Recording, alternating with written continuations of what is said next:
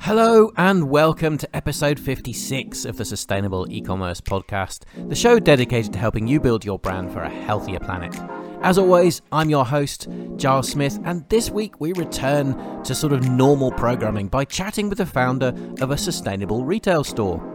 Nikki Ciancio is the co founder of Blaek Store, a retailer attempting to define a better model for supporting consumers on their journey to sustainability. Of course, Nikki's brand is doing the hard work of carefully curating sustainable and ethical brands to sell in store, making Blaek a go to destination for buying better here on the Northern Beaches. But much more than that, she's providing the consumer service structure needed to help move towards a circular and lower consumption economy with recycling, re-commerce and repair services needed to keep items in circulation for longer. What's especially interesting to me is that they think of themselves as a fashion retailer, and so they really are forging a new type of sustainability store.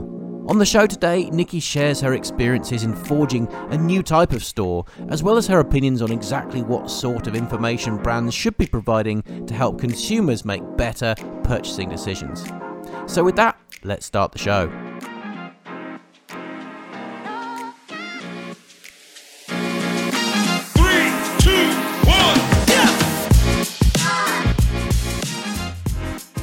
Nikki Ciancio, welcome to the show. Hello, Giles. Thank you for having me. It's an absolute pleasure, Nikki. It's not very often we get the opportunity here on the show to chat with somebody who's building an actual retail brand, uh, you know, a retail store. And I love that. Um, and it gives you a bit of a different perspective, I think, on what consumers are asking for, what brands are doing. Uh, and so I'm super excited to to pick your brains about the world of of selling sustainable products uh, today. But before we get into all that, Nikki, can you tell us a little bit about who you are and what your background is and how you came to start Blaek? Yeah, sure. So we started, uh, me and my business partner Tom, we started Blaek Store about four and a half years ago. The reason why we started it is because we had our own fashion label. It was called Point Nemo, and we uh, someone suggested that we do a pop up to kind of get customers in you know real life feedback on our products. Um, we did this uh, in Freshie, in Freshwater on the Northern Beaches. We just did a pop up shop. We booked it in, I think, for about three weeks.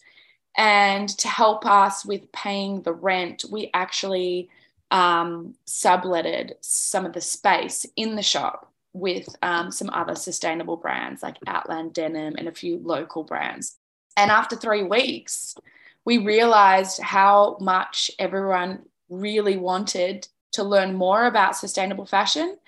And they were really interested in learning about fabrics, where things were made, and the story behind the product. So, from what started as a three week pop up, went for three months. And after three months, Tom and I looked at each other and we were just like, maybe we've like got something here. Maybe we should actually open up a real a real shop um, and see what we can do. Tom and I kind of do this stuff all the time. We just end up like starting something and then we get, you know, you know, we get the world in on it and then we're like, "Hey, how about we do this?" So, we kind of just landed with a shop. We ended up um, moving to the shop next door and that's when Blaek Store started because originally it was just a pop-up. It kind of just had like a no name. Um, I think we I think the sign literally just said pop-up shop It is what it says on the tin, yeah? yeah, yeah, yeah. It was just like very basic. So we opened up Blaek Store next door and um, made it less of a pop up, more of a proper retail store. And we sold a whole bunch of things like not just men and women's clothes, but we also sold what we call um, life essentials. Um, so refillable natural products like skincare, refillable deodorant, um, home products. So um, like washing detergent, that's also refillable, and and all those you know sorts of things. At the beginning, we really were just a retail store, and our point of difference was that everything was sustainable, organic, ethically made, refillable, and recyclable. And then we've kind of really evolved from there. Pre COVID, we actually moved to Manly into a bigger space. and we started offering recycling programs because I had people coming in with empty empty packets of you know um, refillable products or just empty you know toothpaste tubes and people were also coming in with because um, we have a rack at the shop which is of pre-loved items so people can sometimes bring in their clothes and we will sell it for them and have it on there on, on consignment um, but people were bringing in clothes that were not actually good enough to resell and they were like what can i do with this and at the time i was just like i don't know but i'll take it for you and i'll think about it later so i started actually collecting people's like items that needed to be recycled. So from there, I kind of just started researching okay, I think we also need to start creating more of a closed loop system mm. so that whatever goes out of the shop can either come back in to be refilled, recycled, repaired, or can biodegrade back into the earth or is comp- compostable. So now, today, we recycle textiles, use dental hygiene products, used shaving products, blister packs, stationery, cl- uh, yeah, I say clothing, shoes, sunglasses, um, and we're just continuously adding to that list. We've yeah. We've really become kind of the place on the northern beach, beaches for people to recycle all that sort of stuff. Yeah. Um, which is great. We get we get people just coming from everywhere to drop off their recycling. And I guess you're running that as a kind of free community service, but uh, I'm guessing you pick up the occasional counter sales from people come in too, right? Yeah, but I mean, also, you know, we we're not here to force people to buy anything at all. It's it's hard being in the sustainable space when um, you're actually selling product mm. Because it's it's it's contradictory, really, especially when you're selling fashion. But for us, it's about teaching people. Okay, you're never going to stop people from buying clothes and wearing clothes so it's about educating people on the better products to be that should be bought. It's about where thinking about where your products came from, who made them, and what they're made of, instead of just buying the next $20 t-shirt you see. It's so interesting you say that. I mean, you, have opened up about three different loops there of conversation that I'd love to drill into because it's it's a fascinating space that you're in. And the first question I was going to ask you once you sort of finished up your sort of founder story thing there was, well, you know, I mean, there's obviously a lot now of let's call them sustainable retailers out there. I mean, there's a few flagship ones like we all know, like Flora and Fauna and Biome and those sorts of stores, which are kind of nationwide. And my question was going to be, well, that's great, but so what are you doing differently? What's your angle and what's your sort of what's your special spin on it that perhaps are not being followed? What do you think? What where did you see the gap? And I I think what you're saying is that you see this your store as being part of the circular economy as opposed to just being someone that curates good sustainable products. That is that sort of how you see it as well? Yeah, definitely. And we I believe were one of the first of our t- of our kind of store. We are a fashion retailer and we just also have happen to have all the everyday things that you need as well. So I think also our point of difference is Flora and Fauna and Biome. They are kind of when you look at them online, they are more so just like the everyday essentials, skincare, makeup, and all that sort of stuff. While they do have some pieces of clothing, we do have some of the biggest sustainable brands in our shop. We've got Patagonia, we've got Nudie, so we are got the fashion side of it. And we're also trying to show other fashion stores that you can do it properly. You need to be able to offer repairs for your brands that you stock. You need to offer people a more sustainable lifestyle because it's very overwhelming for the everyday person. So you just need to make it easy for them because they've had it easy for so long, right? No yeah. one has time. Everyone's life is so quick and fast. No one has time to be like, I, I don't have time to go and get something repaired or think about how I'm going to repair something. If they can just come back to where they bought it, we'll repair, we will repair it, you know? Yeah. Our whole society has been baked in with the ease of single use, the ease of, of linear thinking. You buy, you use, you throw it away.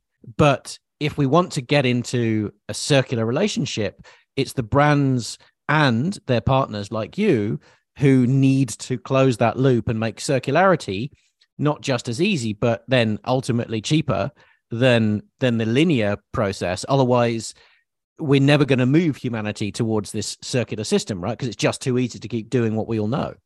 Well, that's it. And as business owners and, and brand owners, it's actually like it's us who have the power to do this Mm. because at the end of the day, like I said before, like consumers don't want to have to think about anything really.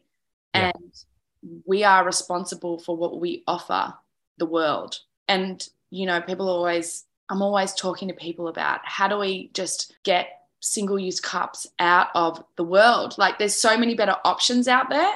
And if every cafe tomorrow just decided, okay, we're not going to use single use cups anymore, you have to bring your own cup. Everyone will eventually do it because they realize, okay, well, I can't get a coffee unless I bring my own cup because cafes don't offer a cup anymore. So unless you like just supply them only with that option, then it's just it's just going to take a really long time because there's still those other options out there. But I think that the more that people start offering this, it should be able to become a bit more affordable as well. Like I understand that it's a privilege for a lot of us to be able to live a sustainable lifestyle. I understand that. So I mean, it's it's it's a it's it really is a hard kind of space to navigate sometimes. Yeah, yeah, it is. And let's be honest, you know, as as everyone listening here will know, you know, making high quality uh, products out of sustainable materials is simply more expensive per unit than it is to mass produce a, bunch of rubbish you know out of china using the cheapest synthetic materials. It's simply more expensive which means that of course the end price point is going to be higher if you want to you know in order to make enough margin to keep running your business. And that means that story is a critical element. And you touched on that word before story. So tell me a little bit about the story that you have at Blaek and and and how you are able to connect that story to the people that come into your store. And how, how do you tell that story? Yeah, so I think at the beginning it was actually quite difficult for us to tell our story because I mean, four or five years ago, no one really cared about sustainable fashion as much as they do now. Um, and it really was just people thought, oh, cool, a hemp t shirt. Um, it's going to be really scratchy and probably unflattering. Um, but there are so many amazing brands out there now making awesome styles in Mm. great fabrics. And I think for us, the story was about, well, I think there's there's two two angles. One is showing people that sustainability is cool and that you can still look good, but also, you know, be kinder to the planet on, you know, what you choose.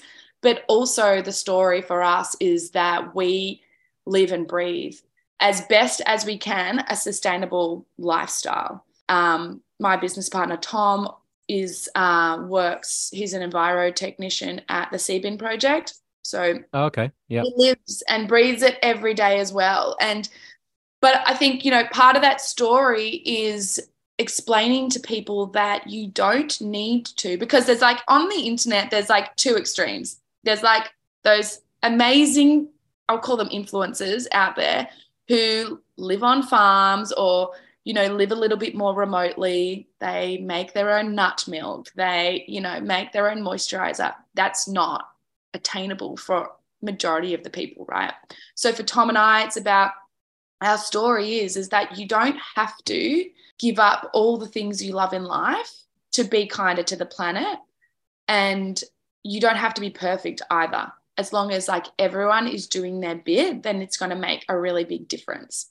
Yeah. so the story was and is that we're not perfect but and you don't have to go live on a farm to be you know better for the planet Is that a common thing that comes up with people when people come in the store and and they perhaps I'm imagining if they walk through the door of, of Blaek, they're already somewhat in tune with with sustainability. They they already think they're already thinking about it because I I don't know if they'd necessarily walk in just randomly, would they? I, I, maybe I'm wrong, but I'm assuming they know something. But what is that a common issue for people? Is that what are they getting stuck on? Is it is it is it how do I live sustainably in a city?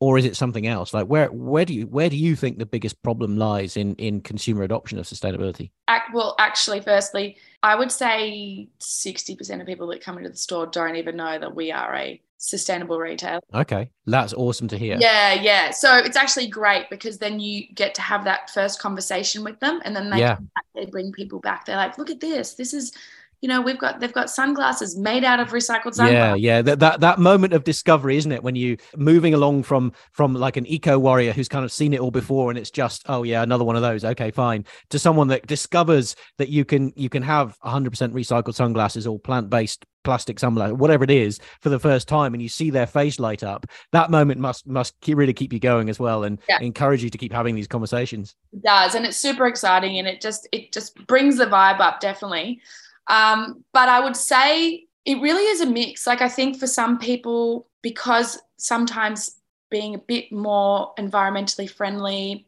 the upfront investment is a little bit daunting for people and it really is like a numbers game. So you know you'll find um, like a dish soap block right? So when i wash my dishes i just use a huge block of soap which I have a brush and you just kind of use the brush and then wash your dishes. Obviously, it's all natural. It's even, you know, it's if you wanted to, you can probably eat it if you wanted to, like, you know.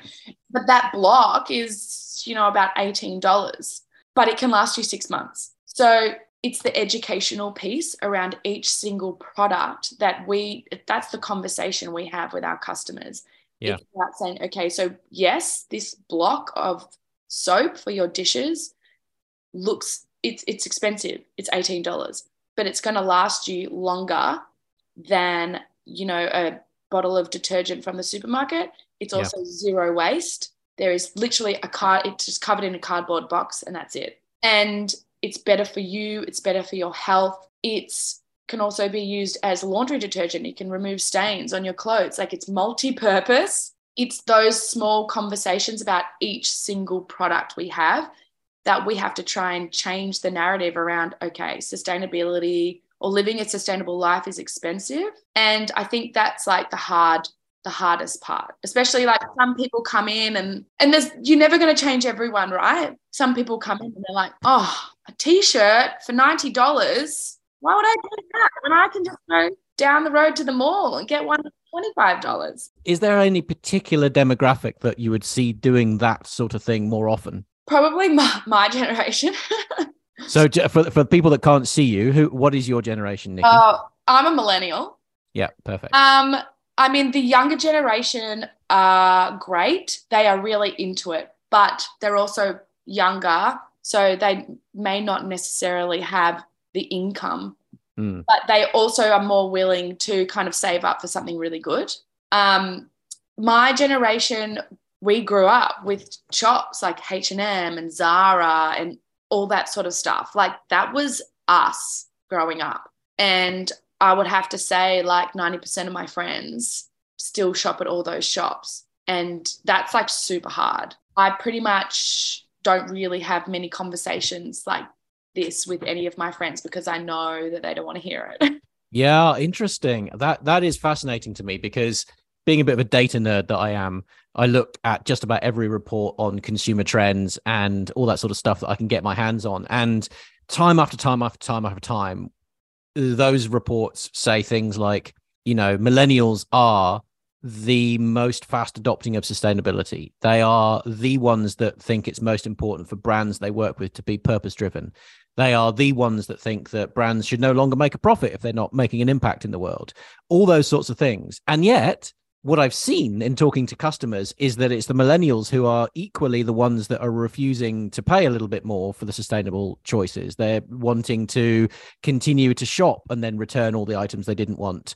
And all those kind of hyper consumerism tendencies that we know we need to move away from are sort of baked into the millennial group more than any other. So we've got this really interesting um disparity haven't we between what they're what they're what they want the world to be like and what they're prepared to do Yeah. I, I don't know is that your opinion as well It, it definitely is. And I think also because like we grew up with when social media kind of just start like we I can't even remember. I think I was in uni when Instagram came out. And we really grew up with that influencer lifestyle. Like you saw someone and that's what you wanted to get, right? But now the influencer lifestyle is it's more about being real and being honest. Whereas we didn't grow up with that. We just grew up with people ba- saying, Hey, I just drank this drink and I lost 15 kilos. And everyone's like, got to go get that drink. You know what I mean? Yeah, yeah, yeah. We are like completely brainwashed. And that's really difficult to change the mindset. I find that the older generation are a little bit more open to it. And I don't know why that is. Maybe because they're more educated, but you know, because they're older. I don't know. Like it's a funny one for sure. But um, I'd love to come back to this this point of of cost because I think it is, especially now, perhaps more than any other time in the last decade, a real challenge for people, uh, for brands, particularly attempting to grow their brands sustainably with sustainable products because of you know the economic conditions that we're all sort of struggling with and living through right now you know whereas covid and and that would have been interesting for you i'm sure you know having started a bigger store just before covid then covid hit no one could get to your store. But during covid we all saw this explosion in interest in in sustainable living and sustainability and ethical procurement and all that sort of stuff as people realized their own mortality was in front of them and wanting to do better for the world. And then i think that trend is still there. I think the desire is still there but it's been tempered somewhat hasn't it by well, frankly, household budgets uh, at the end of the day. So, and I'm interested because what you just said was, yeah, well, we, we sort of explained that away with the story of, of the fact it will save you money in long run. But you've got two different properties. You've got your your physical bricks and mortar location, and you've got your online store as well. How have you found the difference in telling that same story between the two with between the two sort of properties? Is there a, is there a difference? Do you tell the story differently? How do you go about that? Yeah, it's definitely easier for us to tell it in person. And um, we have a very strong community. I find online is much harder because there's just so much information out there. A lot of people don't know who's telling the truth as well. There's a lot of greenwashing, and I think it's quite overwhelming for a lot of people. So just let me just ask you that because I want to jump in there because this mm. greenwashing thing is a thing, right? I mean, we know it's it's we know it's real. We know it's out there. We know that there are brands purposefully bullshitting uh, and you know to try and attack try and attract the, the eco-conscious consumer. We know the ACCC is hot on it in the moment and and and and so is asic actually with a whole bunch of things. What do you think the average person the consumer thinks about greenwashing? Do they know what it means? Do they are, are they are they aware? Are they are they um clued up into how to spot greenwashing or, or what sort of twigs their twigs their you know bs radar what do you think about that? I think they know what it is, but I don't think they know when it's happening to them. For example, I get served a lot of ads on Instagram about um, brands being sustainable and stuff, obviously, because I'm always just searching for new brands to have in the shop. And um, I got served one the other day and I'd never heard of the brand before. And I was like, oh, it literally had the word sustainable basics or had something written there. And I clicked into it and I clicked onto the website and I was like, there's literally nothing sustainable about this. There was no transparency on the website about where it had been made. It just said that we have great relationships with our manufacturers. I'm like, that means nothing to me whatsoever. I think it said that it used uh, sustainable fabrics, and I'm pretty sure from what I saw, it was all just polyester. And I mean, a lot of people now are using recycled polyester as well, which I'm up and uh, I'm I'm an on and off about all the time. But um, I mean, there's just I think people just assume because they're being told that a brand is sustainable that it is that they think it is. Yeah. They don't know really where to look. You're exactly right, and and hence uh, the ACCC clamping down on the word uh, use of the word sustainable because used on its own it means nothing. Yeah so how how can you t- how can brands tell when they are doing a good job right? When they are making things consciously when they're using great materials when they're when they're making sure that their people in the supply chain are paid a living wage when they're marketing effectively how do you think they should be communicating what they're doing in a way that cuts through that that burr of the word sustainable? Yeah i actually have this conversation often with some of our brands because we like to take on small brands well, small Aussie brands, because I feel like the new brands that are on the market at the moment, they're trying really hard mm. and they have every intention and every bone in their body is doing everything they can to be as sustainable and ethical as possible. But it's really hard for small, young brands to do that. They need support, right? So, for some of the brands that we take on, they may not be completely they may not tick all our sustainable and ethical boxes, but they are on their way and they have plans. And a lot of the time, we help them. We help them source better fabric. Um, we've got like a bit of a fabric network sourcing sourcing network, sorry, fabric sourcing network here in Australia, which we can, Okay. you know, um, we introduce some of our brand partners to, and we just leverage off all our other brands to help, you know, the smaller brands get to where they need to go. It's also about, um, I'm speaking with one of uh, our brands at the moment about how to get more of their story out there. And it really is, you've just got to have it on your website. But have what though, Nikki? What have what? What what would you say they need to put on their website? Let's let's get down to some nuts and bolts. Okay, so there needs to be a specific, either whether it's in your toolbar, like a tab, or whether it's on the front page about the fabrics, about how it's manufactured, any certifications that your factories have.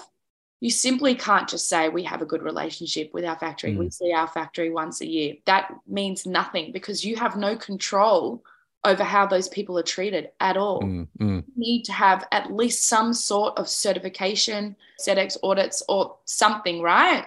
To prove that you are working with factories that have the best interests for their for their um, you know seamstresses. Um, in terms of fabric, fabric is a hard one. I think a lot of people think, oh, it's 100% cotton, then it's great. It's not great because 100% cotton still means it's conventional cotton, unless it's got certified organic or BCI cotton or something, then it's it's still just conventional cotton. It's been bleached, it's been dyed, and all that sort of stuff. Same with linen. People think, oh, French, you know, flax linen, that's great, but it's like, you know, a hot pink, you know, dress or something. Like, okay, but what was it dyed with? Because if it's not dyed with natural dyes, then it actually can't.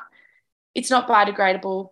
You can't actually do anything with it unless you, you know, those fabrics are sent to someone like BlockTexx who can like separate, but that's that doesn't happen that often. No, and and you know, let's be honest. I mean, BlockTexx, as successful as they are being, they they have a tiny proportion Yeah. of the of the textiles that actually coming through Australia right now. Um, yeah, exactly. So fabric is really important. It's also it's not even just about where you source your fabric from. If you can provide information about the farmers, location, all that sort of stuff, that is true transparency. And you can find that on a lot of our brands' websites, um, like Patagonia and Nudie. And Nudie Yeah. has, um, you know, a, a map. And when you click on a product, it tells you exactly where on the map it was made and gives you all the information. Yeah, that's kind of next level. I've seen that in a few places. That's next level transparency, isn't it? When you can actually track through exactly where everything's come from. Yeah, and they're really big brands, right? They've they've got you know whole teams doing that. But Yeah. even just a one pager on your website explaining where your fabric is from, who's making your product, and also where what your goals are, your future goals, and how you're going to get to those goals. I think that's that's also about transparency and like keeping people up to date as well. I- If you've listened to the show, and I know you have, Nikki, you might have heard me talk about active transparency in the past, and and that's exactly what I'm getting at. There's transparency, which is okay. Where did stuff come from in your supply chain? Who made it? What's it made of? All that sort of stuff. And then for me, there's active transparency, which is okay. What are we doing next? Where's our journey? What impact have we had? You know, what's the negative impact of what we've done and how we fixed it? You know, all that sort of stuff, and on an ongoing basis because it's not a set and forget, so it has to be active, and hence active transparency. So I love everything you just said, and I and I, I you know, I think it's all exactly 100 percent uh, on the money. I really do. and I get it's really hard for small businesses. Like what sometimes there's only two people in a team, right? So it's a lot to do. But I think, you know, chipping chipping away at it and putting it, it up there and working on it is better than having nothing at all. Because everyone can say that, you know, you are an organic t-shirt company, but that's not telling me anything. It's interesting though, isn't it? Because I mean, you know, you, you obviously in theory, bigger companies have bigger teams, and they do to to sort of pull all this information together. But equally, smaller brands, you know, and if it's a solo, even down to the level of sort of solopreneur brands who are, you know, perhaps mum and dad type businesses doing something well, they tend to have less SKUs, so it's less information that they need to kind of collect up. And if even if it's just a case of saying, okay, well, we buy from a factory in India for this and for China for that, put putting those on the map and talk, talking a little bit, of course, like you say, sharing the um, the SEDEX kind of uh, uh, audit trail and all the rest of it is it goes a long way towards providing the level of proof that 99.5% of brands never do, which means that, you know, if you are doing those things properly, you're giving the customer a sense of trust and credibility that nobody else is providing them. And that sets you immediately apart. Yeah. And as I was saying before, customers just need everything in front of them. They don't have time, like I do, to scroll through someone's website from start to finish and read all the fine print. It just needs mm. to be there, easily accessible, so that they don't really have to think about it, but they just need to be able to see, okay, so this person is made here and they've got these certifications. And as opposed to just saying, you know, we use organic fabric and sometimes we see our manufacturers. It's interesting you say that because um, we've recently sort of finished a huge assessment of of the marketing of 500 sustainable brands from around the world, and less than 30% of people of brands actually even have a sustainability page. And this is sustainable brands I'm talking about. These are brands that are purpose driven, sustainable brands, not just any old brand, but these are specifically purpose driven, sustainable brands I'm talking about. Less than 30% of them even have a sustainability page. And then the ones that do fall into the accidental trap of thinking that that's great, that's all they need to do to provide the customer with the information. So so they tend to put everything on that and then there's a couple of links on there but then they forget that actually customers need to be given this information in short form very quick bite-sized chunks in the purchasing journey especially for online. So that when they come from let's say a facebook ad or a facebook post or an instagram reel or something to the website ideally to the product page they've got the information they need there right there to go oh okay this is sustainable and if they want to go and find out some more information and get, drill a bit deeper sure they can but they're not going to hop around your website looking for a deep dark crevice somewhere to go and find this information from. No they don't have time. They just want to be clicking on it and buying it. It's just about short point form you know on the product page. Yeah. Made here you know one of our old brands which she doesn't she doesn't produce anymore post covid um, she had all of that on every product page which we would have on our product page as well even down to where her you know, labels were made and where all her thread was from. That's true transparency. Yeah. And sometimes, you know, a lot of her fabric was actually um, dead stock fabric, which means that uh, she was using fabric that maybe some fabric uh, stores were collecting that were kind of um, just left behind from other brands. Um, usually happens when like bigger brands want to have multiple options and then choose one one fabric and then they have like 30 million rolls of another yeah, fabric yeah. they don't want. So a lot of her products were uh, dead stock, which meant yeah. that sometimes it was polyester. Um, but at the end of the day, if you're not using that, then it's going to landfill or somewhere else, right? Yeah, totally. One of my clients actually is a um, uh, makes uh, cushions and, and home interiors out of dead stock, entirely entirely out of dead stock, and sustain and some some purpose made sustainable materials called eco interiors. Um, amazing what they're doing there. So yeah. so I totally hear you with that. I mean, you know, even if you are using polyester, it's certainly a lot better than ending up in landfill. So if we to sum up this sort of conversation or up to conversation to date with you know back to the question, which was you know what do customers think when they come in the store what are they what are they getting stuck on and i think the summary of all that is ultimately to uh, for a brand, you need to be transparent. You need to show them and prove to them why you're sustainable, not just say you're sustainable, because otherwise they're going to get their BS radar going off and they may just leave. Yeah. And, and, you know, most sustainable brands have a story and a story is good. People like walking out of the shop and being like, you know, I just bought some sunglasses made out of recycled sunglasses. Yeah. So that's a fully closed closed loop product you're wearing there. So people love a story. They love walking out and just being like going back to their friends and saying, "Hey, this t-shirt is made, you know, out of you know, post-consumer cotton or it's made out of a yeah. recycled t-shirt or whatever, you know." So the stories really it makes people have more meaning behind the products that they're buying. Yeah, I, I love that so much. There's some statistics out uh, that um, Zeno Group published, or 20 back in 2020, I think, which was really very powerful, just on this very topic you're talking about now, which was that you know I think you know in marketing we know that um, you know bad news usually travels about seven times faster or seven times more prolifically than good news, except when there's there's a really positive story.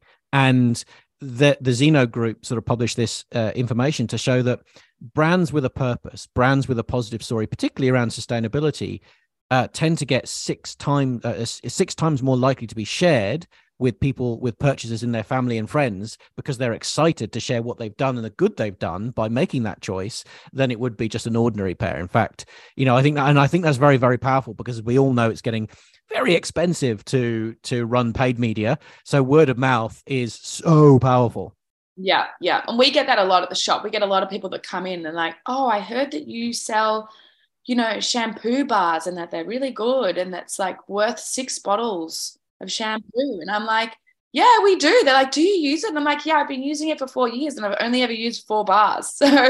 So um, they're like, wow, what a saving. Like, and that's, we always get people coming in and being like, I hear you do this. I hear you've got this. I'm like, yep, we do it all um, listeners won't get the benefit of this, but there you are looking like you've literally just walked out of a salon having used a shampoo bar. So walking advert, walking advert for uh, shampoo bars right right here, Nikki. Um, but look, I know we we've spent a, a wonderful half an hour chatting to each other.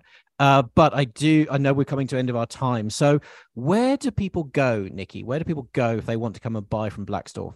So if you're in Sydney or on the Northern Beaches, of Sydney, you can come to our store um, in Manly, which is 210 Pittwater Road in Manly, or you can go online to www.blaek, B-L-A-E-K, so blaekstore.com. And from there, you can do anything. You can even recycle through us online as well. Doesn't matter where you are, you can recycle through us. You can rent clothes, all that sort of stuff. Awesome. I love it. And what about brands? How might they get involved uh, with what you're doing? So anyone can uh, give me a or shoot me an email or you know DM us on Instagram. Um, we do have a bit of a vetting process when it comes to bringing on new brands. Cool. Tell us a little bit about that. Yeah. So definitely sustainable fabrics. That for me is quite an easy one and there's so many there's so many resources out there to actually um, use organic fabrics and recycled fabrics. So for me, it's kind of um, or dead stock, like we like we mentioned before. It really is. That's a no brainer for me. Um, I'm not going to look at anyone that's not using a sustainable or organic fabric. And actually, not just clothes. We obviously also sell skincare, everyday products, you know, toothpaste tablets, all that sort of stuff. Um, so if it's something like that, it's got to be obviously natural um, and either refillable, reusable, recyclable.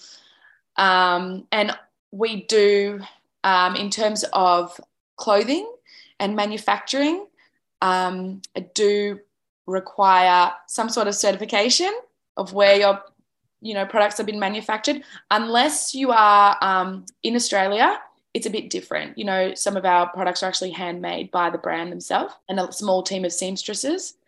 Um, so it does it is case by case but happy for everyone and anyone to contact me and we can just get the conversation started. Well, thank you so much. It's it's great to hear, and I, I, you know I would have expected this, but it's it is great to hear that you do have a vetting process, uh, um, you know, from your store to keep the the level uh, you know, up, right up there in terms of um, credibility for your own brand, but also, uh, you know, of your of your partners that you work with as well. So that's that's awesome, Nikki. Thanks so much. It's been so fascinating chatting with you today. Uh, I feel like we we're absolutely on the same page with regards to sustainability storytelling. So it's great. It's always lovely to hear someone else say the same things that I'm saying as well. So thank you so much for joining me today. It's been a pleasure meeting you. Thanks so much for having me. It's been great chatting. Back to Giles again for my top takeouts. And firstly, I just love and want to applaud Nikki for exploring new sustainable services and ways to support consumers in their own journeys towards living sustainably. If you're listening, you have a retail store, I absolutely think it will become the expectation rather than the exception that you provide lifetime support for the items that you sell. But right now, it is the exception. And that's a potential point of difference for your store, and that's been working for Nikki as she builds out her community. Secondly, and I promise I didn't script this or preempt this in any way, but Nikki clearly sees through real face to face interactions with customers just how important brand story is to exciting those customers and giving them a reason to share what they found with family and friends. But to tell your story online is obviously harder As a brand, you really can't get away with just broad phrases like the sustainable option anymore. Apart from the fact that regulatory bodies like the ACCC don't like it, consumers need an easy way to validate what you're saying and separate the wheat from the chaff when it comes to greenwashing. Transparency is absolutely critical, and I think Nikki's suggestion that anyone can deliver transparency, even just updates to what you're doing and your progress, is absolutely on the money. Refer back to episode 21 where I talk more about active transparency to learn more. For now, I want to say thanks again to Nikki for joining me on the show today. It was so much fun. We are on the hunt now for new sponsors to make this show sustainable. And so if you're a product supplier or a service provider that helps sustainable brands grow, we'd like to hear from you. I'll be back again next week with more stories from the world of sustainable e commerce. So until then, keep building your brand for a healthier planet.